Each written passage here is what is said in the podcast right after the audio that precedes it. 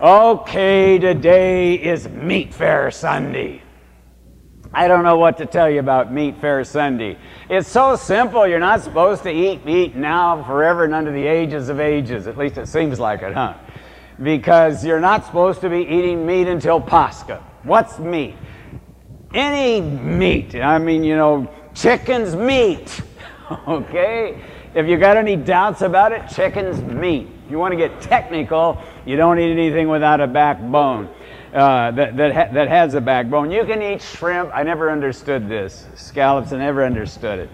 But it's Meat Fare Sunday, and you're supposed to quit. Now, I'm not going to give a homily on that today. It's a waste of time. Uh, I'll spend some time on it maybe next week. But there's no great virtue in fasting, and it certainly should never be done as an end in and of itself. And there are people who believe somehow they're going to gain some great merit with God by fasting. And if they miss, you know, if they accidentally smell beef, they're going to be struck by lightning. And it just has nothing to do with it. It is, it is an important exercise that it will help you prepare. It's spiritual muscle building, okay? It's Meat Fare Sunday. But for 11 years, when we've gotten to this Sunday, I don't preach on Meat Fare Sunday. I preach on the Sunday of the Last Judgment. You need to know about the Last Judgment. You heard it read this morning in the, in the Gospel that Deacon Tom just read. Judgment Day is coming. I do not know of any doctrine of the Bible or the church that is more ignored today than the Sunday or than the Last Judgment. It's as if somehow we don't believe it's really going to happen. Everybody's going to live happily ever after. And folks, not everybody is going to live happily ever after. If you happen to be visiting today, don't go out of here and say that that, that priest was preaching hellfire and damnation. That's what I always hear when I go to church. You hear it once a year. You hear it on this Sunday. And it's my responsibility and my obligation to you. And not just to the guys turning eight, not just to those of you who are growing up, but to all of you. It is my responsibility to you to know that there is a day of judgment coming, and you are going to stand before the great red judgment seat of Christ. How many times do we say this in our services over and over again? And sometimes it just floats right over the top of our head as if it simply is not going to happen, or, you know, it'll be okay. Well, if you listen to the gospel today, it isn't going to be okay for everyone, not by any measure of the means. You say, but Father, you don't believe that there's actually such a place as hell or Gehenna or what was read about today. Yes, I believe it, and I'll explain why in a few moments. And you need to believe it too. If you don't believe it, if you're going to gamble on it not being so, that's a hell of a gamble, isn't it? I would never gamble on that. It's foolish to gamble on it. Oh, God wouldn't do that. Don't bank on it. Now, why don't people want to believe in judgment? Well, I, I think about Bob Hoffman. Bob Hoffman was really one weird man. When I met him, he was about 55, and I was probably in the neighborhood of 23 or 24. And Bob Hoffman had a really heavy foot. He was a traveling salesman, not all that bad of a salesman. And his territory covered from Los Angeles to San Francisco. I remember one day walking into the church office and there was a little discussion going on. Bob Hoffman happened to be in the church office. He was talking to the church secretary and he was announcing to her that he'd had bad luck on the way back from San Francisco. He got five speeding tickets. Somehow, Bob, I don't know how many speeding tickets the man got. He knew he was going to get a ticket. He understood it. He knew he would go to court. He knew he was going to get fined, but he still went ahead and did it anyway. You know, I think a lot of us live that way. We know a day of judgment is coming. We hear the gospel that was read today. I was hungry and, and you fed me not. I was thirsty you didn't give me anything to drink. I was naked and you didn't clothe me. I was sick and, and in prison and you didn't visit me. Depart from me, you everlasting, into eternal judgment. Whoa! We just don't want to listen. We just want to say, well, our God is so loving. Why, He wouldn't do such a thing. That's just not what our God says. Our God is loving. And part of His love is not to force people to go into His heaven. How would you like to have a God who says, I don't care if you want to go into my heaven or not, I'm going to make you go there? I created you with a free will, but I decided to take it away from you. And from henceforth, your free will is worth nothing. And if you don't happen to like my heaven, where we're going to have long services, then you got a problem. You're going to go anyway. You're just going to stand there with the angels and the archangels and the, the cherubim and the seraphim, six winged, many eyed. So I know, oh, it's so boring. You know, there's a lot of people that just don't want to go to God's heaven. And you know what? He's not going to force them. But the issue isn't going to be so much the what you want to do. The issue is going to be what you did and what you've done. And this one has to do with so much of what you've done. I grew up in an environment where all you had to do was ask Jesus into your heart and everything was going to be okay. And I remember my dad used to read that gospel often. My father was the minister, and he would read that gospel, and I would listen to it, and it would scare the bejabbers out of me. It would just scare me to death because I was at least bright enough to understand that what I heard being read had some reality to it. And that if it were true, I better live appropriately. And that how I live in this life, and how I live with respect to my faith in God, and how I behave with respect to my faith in God is incredibly important. Now, some of you may not believe that uh, Orthodox really believe in judgment. Now, let me read to you what was sung this morning at Matins. I picture that day, by the way, it's important that the fathers of the church tell us to do this. Picture it, picture it. I picture that day and that hour when we shall stand naked and condemned before the judge.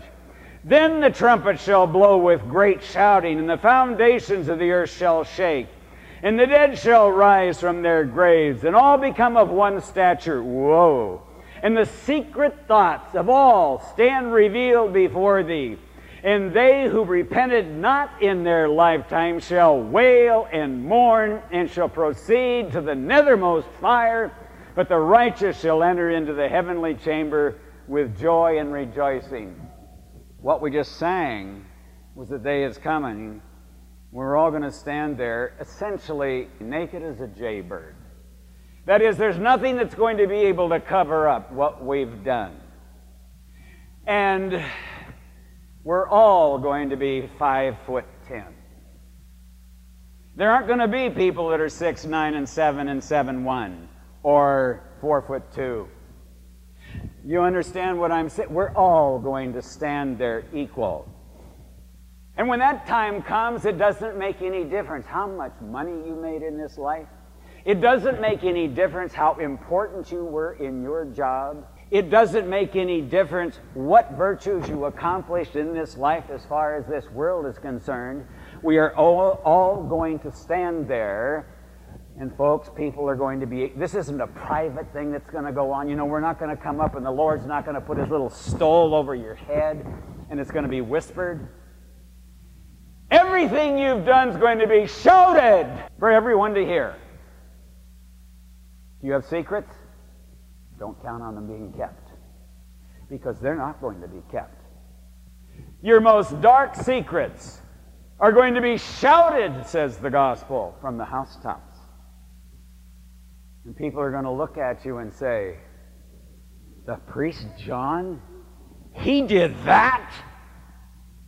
What a hypocrite! Why did he? He never told us he did those kinds of things. You see, by the way, that's one reason you want to make sure you get to confession. Lent's a good time to do it. If you want to have stuff not be shouted from the housetops, you know how to get that to keep from happening? Come up here and whisper it in my hearing. If you come and whisper it in my hearing, it's not going to be heard from the housetops because it will all be taken care of here. That's one of the great values to the confession. We sing it, not only that, but a few moments ago, the choir sang. They sang this When you, O God, shall come to the earth. Now, the choir wasn't addressing you, the choir was addressing God. When you, O God, shall come to earth with glory, all things shall tremble, and the river of fire shall flow before the judgment seat. You know, where do people get this idea of hellfire and brimstone? You want to know where they get that idea? From the B I B L E, from the Bible. That's where they get the idea. And the fathers of the church say, that's absolutely right, that's true. Then the book shall be open and the hidden things disclosed. Then deliver me from the unquenchable fire and make me worthy to stand at your right hand, O righteous judge. Oh, it's not just that we sing it. We sing it and we need to believe it. Where you say, Father, how could you believe such a thing? You know, many people would say there's one reason I have no interest in Christianity, and that's that idea of hell. That's that idea of judgment. Uh, that idea of eternal punishment. I wrote a thesis on it. I actually wrote it. I actually wrote a dissertation on this one time. And it's a war. It's just a constant war because people simply do not want to believe this. God wouldn't do this. Let me ask you a question. If there were a person who made, let's say, for example, 250 predictions, you with me? 250 predictions. And so far, 249 of them have all come true. How much would you bank on the 250th coming true? 200, 250 predictions, 249 of them have already come true. Would you count on the 250th coming true? I wouldn't even blink. Absolutely. Complete confidence whether I like it or not. God didn't leave us without evidence. You know, there's an idea in this world that people tend to get into, and that is, well, if you just have faith. Frankly, folks, faith without any substance is absolute stupidity. Just to believe something because you're supposed to believe it, I think is just nonsense. Okay, I admit I'm a skeptic. But I better have some evidence. Well, God did not leave us without evidence. He didn't leave us without evidence so that we would have no doubt when His Son came. So much evidence was given. He left us ample evidence so we would recognize the Messiah when He got here. And He gave us ample evidence, at least from Daniel on. Daniel the prophet prophesied of the day of judgment. The Lord, now you with me? In the whole Bible, I'll give you three guesses. The first two don't count. In the entire Bible, who do you think said more about eternal judgment than anyone else in all the Bible? Three guesses. The first two don't count. Jesus. Jesus did. Both. It's ludicrous that anyone should suffer at the last judgment. It's utter stupidity. Oh, it's worse than that. It's rebelliousness of heart. No one need be lost for an answer. We pray. We will pray before this service is over. In just a few moments, the deacon is going to say, Let us pray for a good defense before the great dread judgment seat of Christ. Don't just moan, Lord of mercy. Make it your prayer. A good defense before the great dread judgment seat of Christ. There is no one on this earth, no one who needs to fall short of the last judgment. The only thing that will keep you from it, if you reject the mercy and the grace that God has given, if you reject the power that He will give in your life so that you can do the stuff that was read about in the gospel this morning. I was hungry and you fed me. I was thirsty and you gave me to drink. I was naked and you clothed me. I was sick and in prison and you comforted me. How are you going to do God will give you the strength. God will give you the power. He will give you the faith. No one need to be left. You know, well, what about somebody over in the middle of the jungles of Africa who has never heard? God will take care of them. Leave them to God. Don't use them as an excuse for yourself. Very bad idea. Very, very bad idea. Folks, I even believe that very often we come to this Sunday in the church calendar and we love to talk about meat fare. I'd rather talk about meat fare than judgment. You know, I'm, i could give you a really humdinger of a sermon about meat fare and about how we're supposed to fast. And honestly, I'd rather do that. But I have to stand before the great dread judgment seat. You know what's going to be asked of me, amongst other things? Not necessarily of you. This will be asked of me. What about Zanetta? Were you faithful to her? What about the deacon Tom? Were you faithful to him? What about Christian? Were you faithful to him? What about Gabby? Were you faithful to him? I have to give an answer to for every one of you. What about Michael? Did you take care of him? What about Louis? Did you take care of him? And his mom and dad, did you take care of them? I've got to stand before them, before the great dread judgment. In addition to all the stuff in my life, I've got to answer for you. And the thing I dread, William, it's your first Sunday in the altar. I do not want William Halpin to stand in the great dread judgment and say, I didn't even know. I didn't even have an idea. And the judge would say, Well, didn't your priest say anything? No, he just talked about meat fare Sunday. He taught us how to fast. And the judge will say, But didn't he teach you how to live? No, he taught us how to fast. He taught me how I should be an altar boy. Now I've got to give an account. But you have to give an account too. We must all appear before the dread judgment seat of Christ.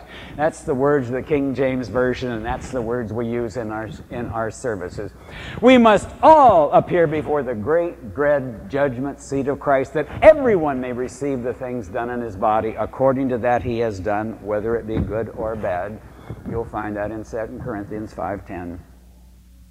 Folks, I exhort you today Two things I exhort you towards. Number one, utterly cast your faith in God. But at the same time, as you do that, I urge you, lay aside all the garbage and junk in your life. And at this season of repentance, turn in your heart uh, utterly away from all those things and turn utterly and completely and irrevocably to God with all your heart. Oh God, be merciful to me, a sinner. Oh God, be merciful to me, a sinner, and have mercy on me. And then when I say, Let us depart in peace in the name of the Lord, go out and live as a child of God. Jesus said, Inasmuch as you did it unto one of the least of these my brethren, you did it unto me. What does he mean? When you were baptized, you were baptized into Christ. You were baptized into a living union with him. If you are baptized into a living union with, union with him, then there is an identity you have with him. And if you have been baptized into Christ, and if you have been baptized into Christ, and you have been baptized into Christ, and you have been baptized into Christ, and you have been baptized into Christ, then you have all come into union with Him, but being in union with Him makes you in union with each other. So anything that's done to anyone who is in union with Him is done to Him.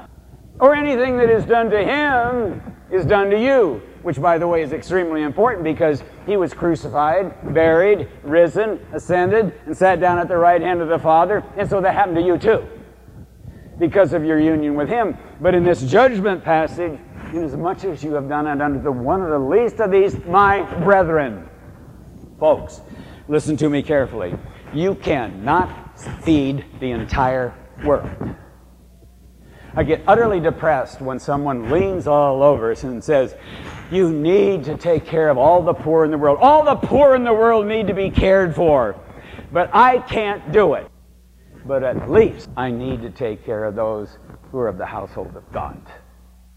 One reason we're praying for our brethren in Gaza.